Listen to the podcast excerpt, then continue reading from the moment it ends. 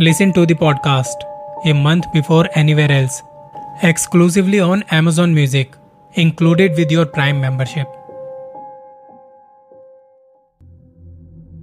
मेरा ताल्लुक यूपी के एक छोटे से गाँव से है।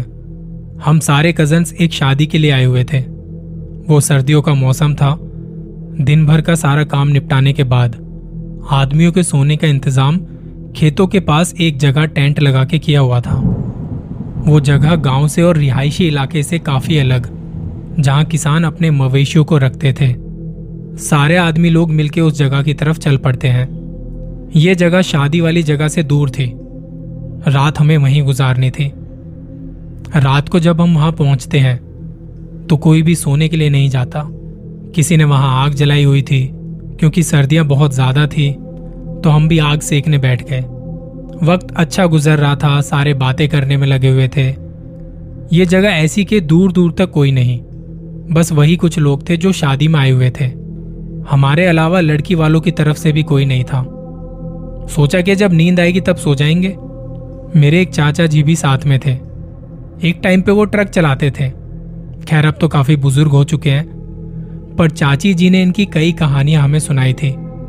उनके साथ ट्रक चलाते हुए कुछ ऐसे खौफनाक हादसे हो चुके हैं, जो रोंगटे खड़े कर देते हैं। मैंने कभी सोचा नहीं था कि चाचू से कभी इस बारे में कहूँगा या कुछ पूछूँगा। आज मौका अच्छा था। सारे कजन्स भी साथ थे। हम जहाँ बैठे थे, वहाँ का मंजर रोंगटे खड़े करने के लिए काफ़ी था। सिर्फ़ मेरे साथ ही नहीं, जो बड़े बुज़ुर्ग वहाँ बैठे थे, उनकी हालत भी पतली थी। बड़ी खामोशी थी वहाँ। बस कहीं कहीं से थोड़ी जानवरों की, कुत्तों की आवाज़ें आ रही थी। मैंने ज़्यादा कुछ ना सोचते हुए चाचू से पूछ लिया। चाची बताती है कि जब आप ट्रक चलाते थे तो कुछ ऐसे हादसे आपके साथ हुए हैं जो बड़े डरावने थे, जिस पर चाचू ने कहा कि, नहीं नहीं, ऐसा कुछ नहीं है। तुम चुप हो जाओ और कुछ बात करो। लेकिन मैं भी उनके पीछे पड़ गया और मेरी देखा देख मेरे कजन्स भी उनके पीछे पड़ गए। चाचू, हमें भी बताइए ना, ऐसी क्या बात थी? तब चाचू ने अपनी गर्दन हिलाते हुए कहा हाँ हाँ ठीक है, बताता हूँ। वो बताते हैं कि जब मैं ट्रक चलाता था, उस रात मालिक का सामान ट्रक में लोड करके मैं निकल पड़ा। वो रास्ता बहुत लंबा था और उतना ही वीरान भी। दिन तो जैसे तैसे कट गया, अब रात होती जा रही थी। उस रास्ते पर ट्रक की आवाज़ गूंज रही थी। मेरी हेल्प के लिए एक बंदा और भी था। मेरी आदत थी कि सफ़र पे निकलने से पहले मैं तुम्हारी चाची के हाथ का बना खाना टिफ़िन में डाल देता था। बाहर का कम खाता था मैं। तो उस सफ़र के दौरान मुझे बड़ी भूख लगने लगी। वो वीरान रास्ता था। मेरा हेल्पर भी बोला कि, उस्ताद, भूख बहुत लगी है। तो कहीं गाड़ी रोको, साथ मिलके खाना खाते हैं। मैंने कहा, थोड़ा रुको। किसी चहल पहल वाली जगह पर गाड़ी रोकता हूँ। ये जगह बहुत ज़्यादा सुनसान है, मेरा दिल नहीं मान रहा। मेरी बात सुन के वो चुप हो गया और मैं ट्रक चलाता रहा। वो जगह ऐसी थी कि आसपास सूखे सूखे पेड़, बड़ी बड़ी झाड़ियाँ और खेती खेत। काफ़ी लंबा सफ़र तय करने के बाद भी मुझे कोई ऐसी जगह नहीं मिल रही थी जहाँ पे हम रुक के खाना खा लें। इतने में हेल्पर ने कहा, उस्ताद, और मैं समझ गया कि अब गाड़ी रोकनी चाहिए। एक जगह देख के मैंने ट्रक को रोका और उससे कहा, तू खाना लगा, मैं हाथ धो के आया। मेरे उल्टे हाथ की तरफ़ दो पानी की बोतल रखी थी। मैंने एक बोतल उठाई और हाथ धोने चला गया। वापस ट्रक में आके बैठा, एक लाइट जलाई और खाने बैठ गए। वो जगह इतनी वीरान थी कि आप अंदाज़ा भी नहीं लगा सकते। इससे पहले भी मैंने कई रूटों पर गाड़ी चलाई थी। इतने वीरान रास्ते देखे थे, पर मुझे पहले कभी इतना खौफ नहीं आया। खाना खाते खाते मेरे हेल्पर ने पूछा, उस्ताद, एक बात बताओ, क्या आपको भी इस जगह पे डर सा महसूस हो रहा है? उसकी ये बात सुनते ही मेरा डर और बढ़ गया। मैंने भी कहा, यार, ये जगह मुझे ना सही नहीं लग रही। अच्छा एक बात और। मैंने ना ट्रक के पीछे टायरों पे लोहे की चेन लगा रखी थी। गाड़ी जब भी किसी गड्ढे से या स्पीड ब्रेकर से होके गुजरती तो एक आवाज़ सी आती, लेकिन अभी तो ट्रक खड़ा है। हम खाना खा रहे हैं। तो इतने में चेन हिलने की आवाज़ आई। जैसे किसी ने उसे छेड़ा है। हमें ट्रक खड़े किए हुए आठ दस मिनट हुए थे। हमारे आसपास दूर दूर तक कोई नहीं था। लेकिन वो चेन कैसे हिली? मैंने हेल्पर से कहा, जाके देख के तो आप पीछे कौन है? हमें लगा कोई जानवर होगा। वो ट्रक से उतरा और मैं उसे साइड मिरर में पीछे जाता हुआ देख रहा था। वो वापस आया। उसने कहा, उस्ताद, यहाँ तो कोई नहीं है। शायद कोई जानवर होगा। चेन से टकराता हुआ वो झाड़ियों में चला गया। उसकी ये बात सुन के थोड़ी तसल्ली सी हुई। हम दोबारा से खाने पर ध्यान देते हैं। अभी हमने शुरू ही किया था कि वही चेन की आवाज़ दोबारा से आई। मैंने साइड मिरर में देखा कि जो भी जानवर होगा मुझे नज़र आ जाएगा। मेरी नज़र बार बार मिरर पे जा रही थी। कोई भी आएगा तो मैं उसे देख लूँगा, पर मुझे कोई नज़र नहीं आया। मैंने तभी हेल्पर से कहा, अब जाके देख, वो जो भी है ट्रक के आसपास ही होगा। एक नज़र ट्रक के नीचे भी झाँक लेना। उसने कहा, उस्ताद, मुझे यहाँ कुछ सही नहीं लग रहा। यहाँ इंसान तो छोड़ो, कोई जानवर भी दूर दूर तक नहीं है। पर फिर भी हिम्मत करते हुए वो ट्रक से उतरा और टॉर्च चला के ट्रक के चारों तरफ़ देखने लगा। पर उसे वहाँ कोई नज़र नहीं आया। ट्रक के नीचे भी देखा, वहाँ भी कोई नहीं। अब की बार जब वो वापस आया तो घबराया हुआ था। मैंने उससे पूछा हाँ भाई, कोई नज़र आया? उसने नाम में सर हिलाया। अच्छा तो कोई नज़र नहीं आया? कमाल है। उसने कहा, उस्ताद, ये जगह ठीक नहीं है। मुझे नज़र तो खैर कोई नहीं आया, पर ऐसा महसूस हुआ कि ट्रक के पीछे कोई बैठा है। मैं जब आहिस्ता आहिस्ता वहाँ गया तो वहाँ कोई नहीं था। पर मुझे ऐसा लग रहा था जैसे कोई मेरे बहुत करीब है और साँसें ले रहा है। ये जगह ठीक नहीं है, उस्ताद, यहाँ से निकलो। उसकी ये बात सुन के मेरा दिल बाहर आने को था।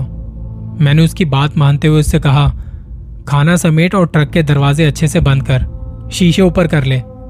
हमें यहाँ से निकलना है। मैं हड़बड़ाता हुआ ये भूल गया था कि अगर वो कोई ऐसी वैसी चीज़ है तो उसे कोई फ़र्क नहीं पड़ता हमारे शीशे ऊपर है या दरवाज़ा बंद है या नहीं है। मैंने ट्रक स्टार्ट किया और पता नहीं क्यों मुझसे ट्रक चलाया नहीं गया। हम दोनों ही बहुत ज़्यादा डरे हुए थे। जैसे ही मैंने गाड़ी गियर में डाली, हमारे ट्रक पर एक धम सी आवाज़ आई, जैसे कुछ गिरा हो। अब हम दोनों समझ चुके थे कि यह जगह बिल्कुल भी ठीक नहीं है। मन में सवाल आया, हमने इस जगह आके किसी को परेशान तो नहीं कर दिया? तब मैंने बड़ी हिम्मत करके ट्रक को आगे बढ़ाया। मैंने साइड मिरर में देखा, और जो देखा, उसे देखने के बाद मेरी हालत खराब हो गई। मैंने देखा कि कैसे कुछ लोग ट्रक के पीछे खड़े हंस रहे हैं। वो कुछ अजीब से थे दिखने में, किसी इंसान से बिल्कुल अलग। हमें वहाँ से निकले हुए घंटा भर बीत गया था।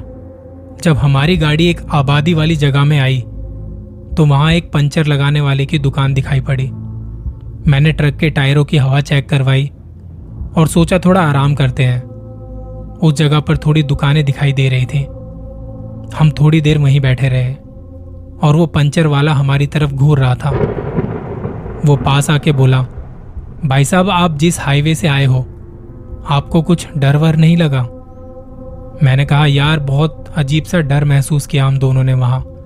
थोड़ी देर रुकने के बाद हम दोनों वहाँ से निकल पड़े थे। दुकान वाले ने कहा, भाई साहब, आपको एक बात बताऊँ, ये हाईवे हॉन्टेड है। रात में यहाँ से बहुत कम ट्रक आते हैं। और जो भी आते हैं, वो बताते हैं कि वहाँ हमने ऐसा देखा, वैसा देखा। तो आप खुद ही समझ सकते हो कि क्या होगा। आगे से कभी रात के वक्त इस हाईवे से आप ना आया करें। यहाँ लूटपाट भी हो जाती है, कई लोगों को मारा भी गया है। कहा जाता है उन मारे गए लोगों की आत्माएँ वहाँ आज भी भटक रही हैं। हमें लगा शायद वो दुकान वाला ठीक कह रहा है। हम अभी उस रास्ते से वो झेल के आ चुके हैं। चाचू ने जब ये कहानी हमें सुनाई, एक तो पहले ही हम उस रात माहौल से इतने ज़्यादा डरे हुए थे। अब तो हालत और खराब हो गई। पर अभी मन और कर रहा था उनकी कहानियाँ सुनने का। वो होता है ना, डर भी लगता है, पर फिर भी और जानना है, और कहानियाँ सुननी है। तब मैंने कहा, चाचू, वो दो लड़कियों वाला किस्सा भी बताओ ना।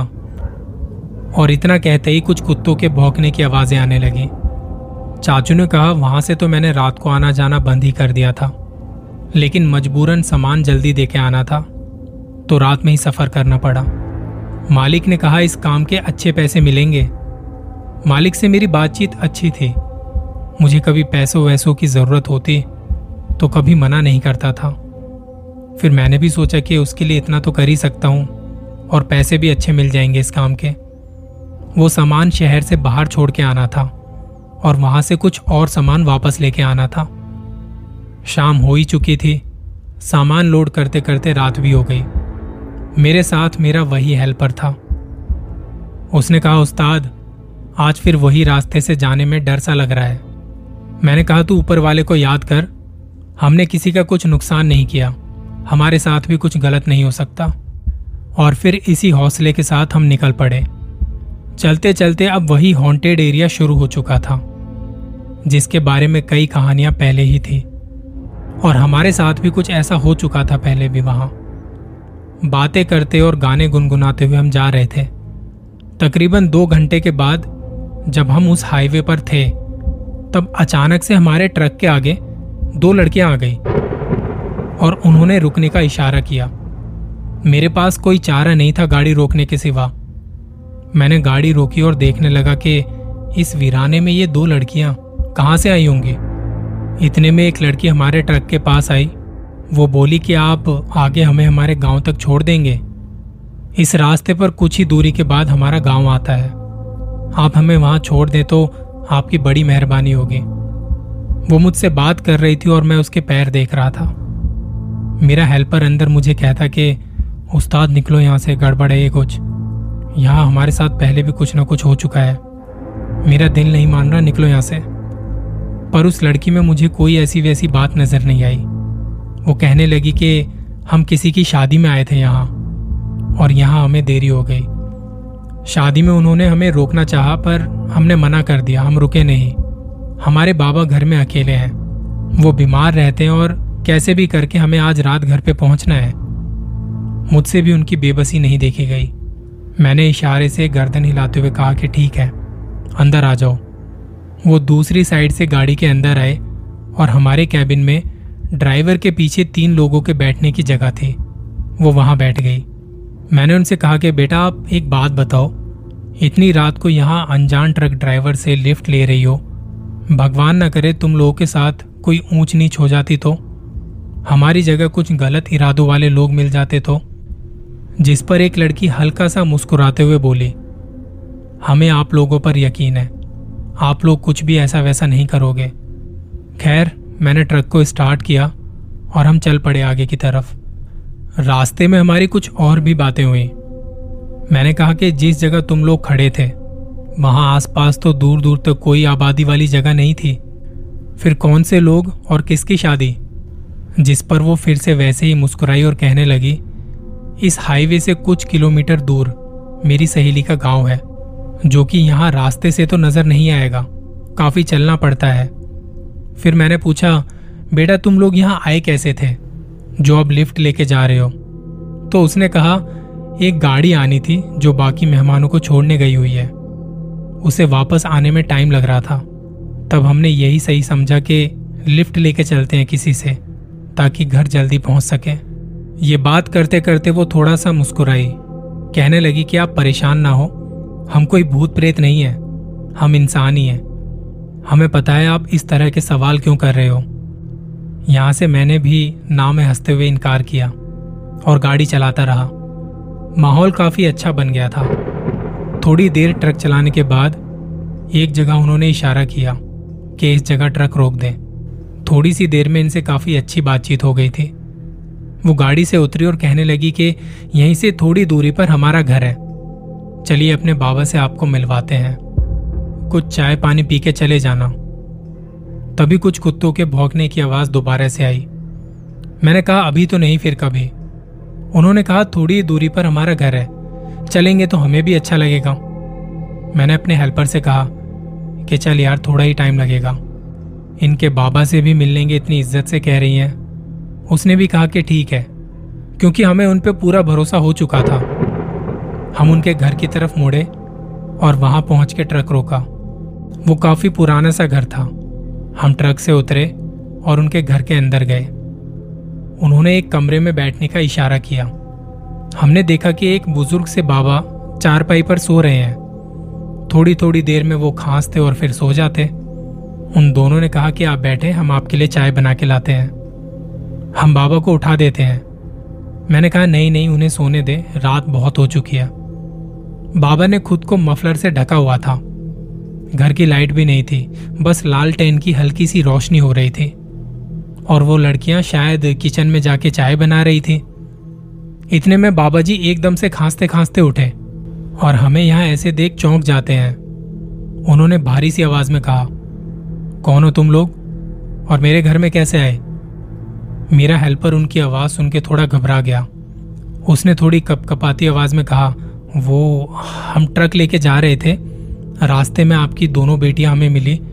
उन्हें लिफ्ट दी तो वो हमें घर ले आई। उन्होंने हमें कहा कि चाय पी के जाना और कहा कि आपसे भी मिलवाना है। तो उन बाबा ने कहा कि, मेरी बेटियाँ? तुम्हारे साथ भी ऐसा हुआ है? और उन्होंने अपना सर पकड़ लिया। बाबा ने बताया कि, देखो बेटा मेरी वो दोनों बेटियाँ मर चुकी हैं। क्या? मर चुकी हैं? उस्ताद, ये क्या कह रहे हैं? हाँ बेटा, मैं सही कह रहा हूँ। वो दोनों मर चुकी हैं। कुछ सालों पहले वो इसी तरह अपनी सहेली के घर से आ रही थी। रास्ते में उन्होंने किसी से लिफ्ट मांगी थी। उन्होंने मेरी बच्चियों के साथ बहुत बुरा सलूक किया और उन्हें मार के वहाँ फेंक दिया। तो ये जो अभी हमारे साथ आई हैं, वो कौन है?